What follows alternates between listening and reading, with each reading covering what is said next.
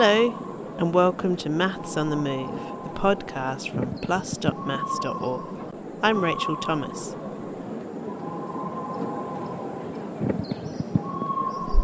Now, Marianne Freiberger, my co-editor of PLUS and partner in crime, and I are getting really excited because next week is the International Congress of Mathematicians, one of the highlights of the mathematical calendar.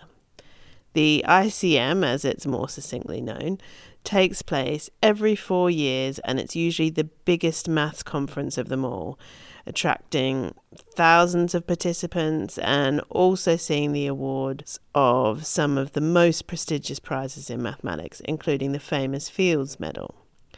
Now, this year is going to be a little bit different. It was originally scheduled to take place in Saint Petersburg in Russia. But with the war in Ukraine, plans obviously had to quickly change, and this year the I C M will be a hybrid conference with an in-person event for the awarding of the prizes and the prize lectures taking place in Helsinki next week, and the rest of the schedule of really fascinating talks from across the full spectrum of maths taking place in the following days online. Now, we are really fortunate to have been able to interview prize winners in advance of the conference this year, but that's top secret, so we won't be revealing the winners till they are announced publicly in Helsinki next week. But it's been really good fun meeting them online and learning about their work, and we're really looking forward to sharing our interviews with them with you all next week and meeting them in person in Helsinki.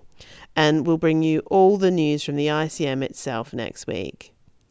But in the meantime, to get us in the mood, let's revisit the twenty eighteen I C M that took place in Rio de Janeiro in Brazil. It was a beautiful setting and it was a brilliant conference, so exciting and so vibrant. And the podcast you're about to hear was recorded on the very first day of the twenty eighteen I C M, when all the big prizes were announced. You can find all our coverage of the past three I C Ms by going to plus dot maths dot org and searching for I C M. You'll find their articles and podcasts and videos that we hope will really capture the excitement of the events. And stay tuned for our special series of podcasts, Maths on the Red Carpet, that start next week, that will bring you all our reporting from this year's International Congress of Mathematicians. It's going to be an I C M unlike any other, and we can't wait to find out what it has in store for us and to share it with you. But for now, let's enjoy the sounds of the Brazilian forest in this podcast, revisiting the exciting first days of the twenty eighteen I C M. Hope you enjoy listening to it and see you next week in Helsinki.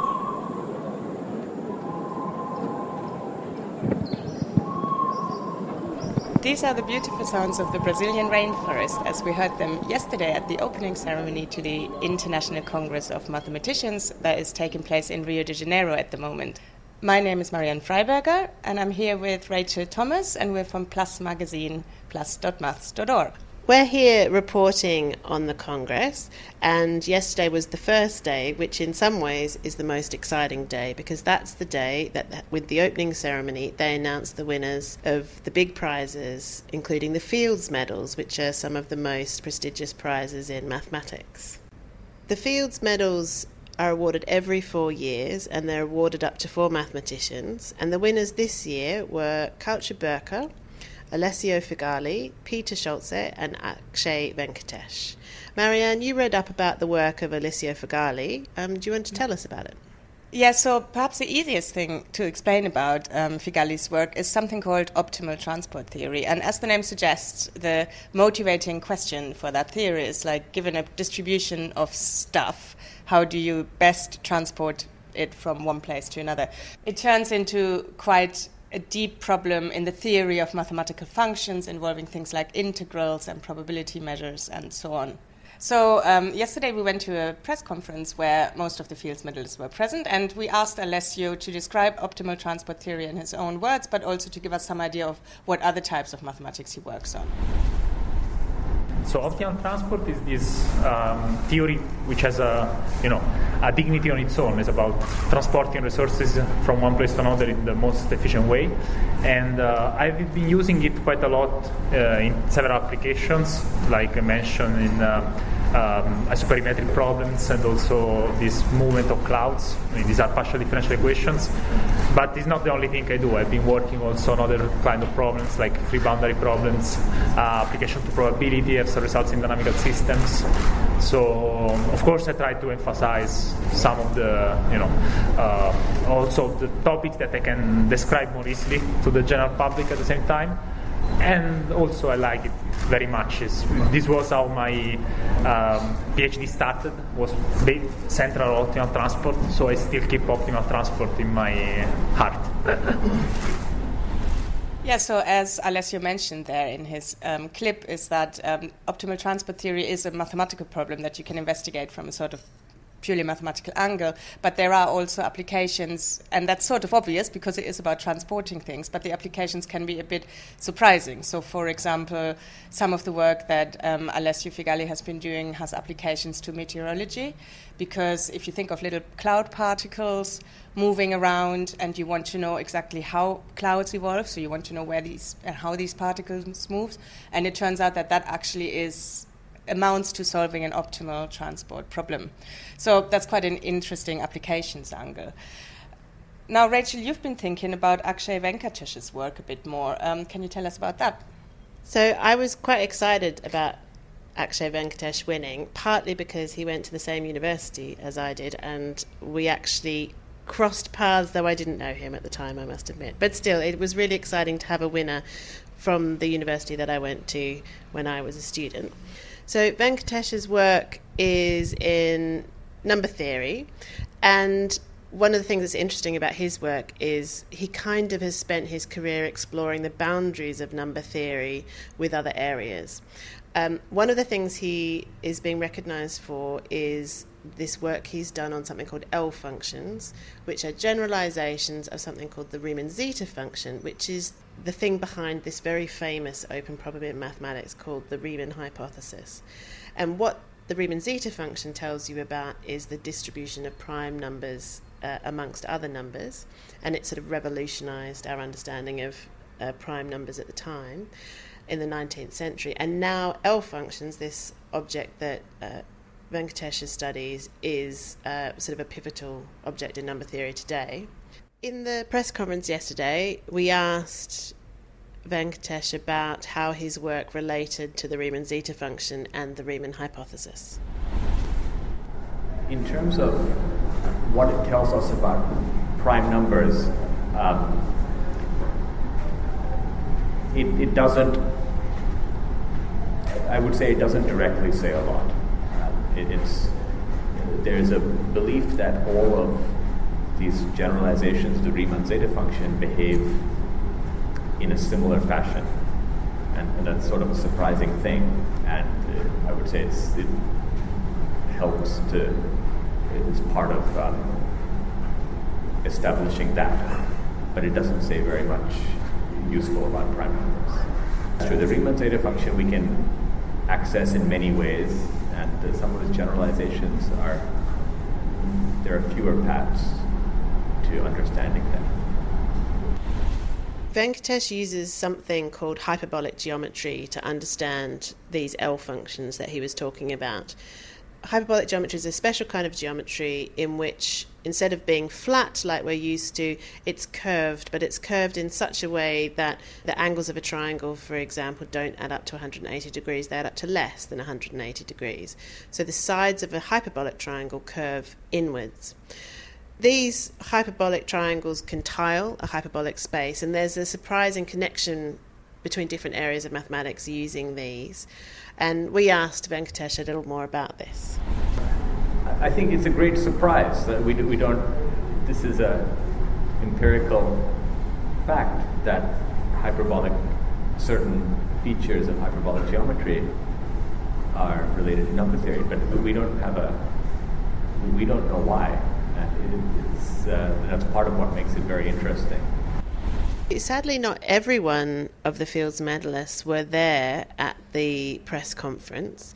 Um, people might have heard that, unfortunately, Caucher Birkar's Fields medal was stolen shortly after the presentation ceremony. But Marianne, you were looking into Birkar's work. Yeah, I was very sad not to be able to ask him questions, but we're hoping to catch up with him for an interview later during the week anyway, or next week too. But Birkar works in algebraic geometry, um, and essentially he works on the problem of classifying something called algebraic varieties. So we're all familiar with the fact that if you have a simple shape like a line or a circle in your classical coordinate system, then that line or circle can be described by an equation. So a line... The equation y equals two x plus one describes a line with slope two um, that hits, that crosses the y-axis at the point one in the vertical direction. And a circle could be described by something like an equation like x squared plus y squared equals one. So these circles and lines are examples of algebraic varieties because they are shapes that are determined by equations. Now you could look at even more complicated polynomial equations or sets of simultaneous polynomial equations over the complex numbers, for example, um, not just the reals, and then you get a general notion of algebraic variety. And one of the things that mathematicians want to do when they have a big cl- infinite class of objects like algebraic variety is to classify them in some sort. And there's a notion of birational geometry, which is about classifying these algebraic variety according to a particular principle that involves something called birational maps. The general hope in the area is that that classi- classification system will enable us to understand each algebraic variety in terms of a simpler one made up of just three components. So it's in this area that Birkar has made groundbreaking contributions. So it was sad that we weren't able to talk to Birkar yesterday, but one person who was at the conference is Peter Scholze. He's a German mathematician, um, and he's receiving his Fields medal at the medal at the tender age of thirty, and he's perhaps something like a superstar of this year's I C M. Now, Rachel, you've read about his work, so can you tell us something about that? Scholze has um, been awarded the Fields medal for his work in, um, again, in algebraic geometry. Um, And he works with something called p-adic numbers, which we asked him a question about in the press conference. So I'm primarily interested in number theory, and number theory deals with the integers, with the numbers one, two, three, four, five, et cetera. And, for example, whether equations can be solved in the integers. And for this, it turned out that, I mean, usually when you learn more and more numbers in school, you first learn the integers and the rational numbers and then the real numbers. But actually, there's a different way to somehow complete the rational numbers into something bigger. Um, and that is called the p-adic numbers, and where the notion of distance is not the usual notion of distance, but instead two numbers are said to be close if their difference is divisible by a large power of a certain prime number. And so if you form a similar uh, completion, you get the so-called p-adic numbers. And for many arithmetic questions, it's much better to think of the rational numbers as being a subset of these p-adic numbers. And so I'm using them to solve uh, problems in number theory. One of the things that Scholze is being recognized for is his development of something called perfectoid spaces, um, which is a real testament to the vibrancy of, of mathematics, because he only introduced them in two thousand eleven when he was only twenty-three. Um, And despite being such new maths, they've, this concept's already had a big impact both in people using them to prove open problems in algebraic geometry, but also in other areas.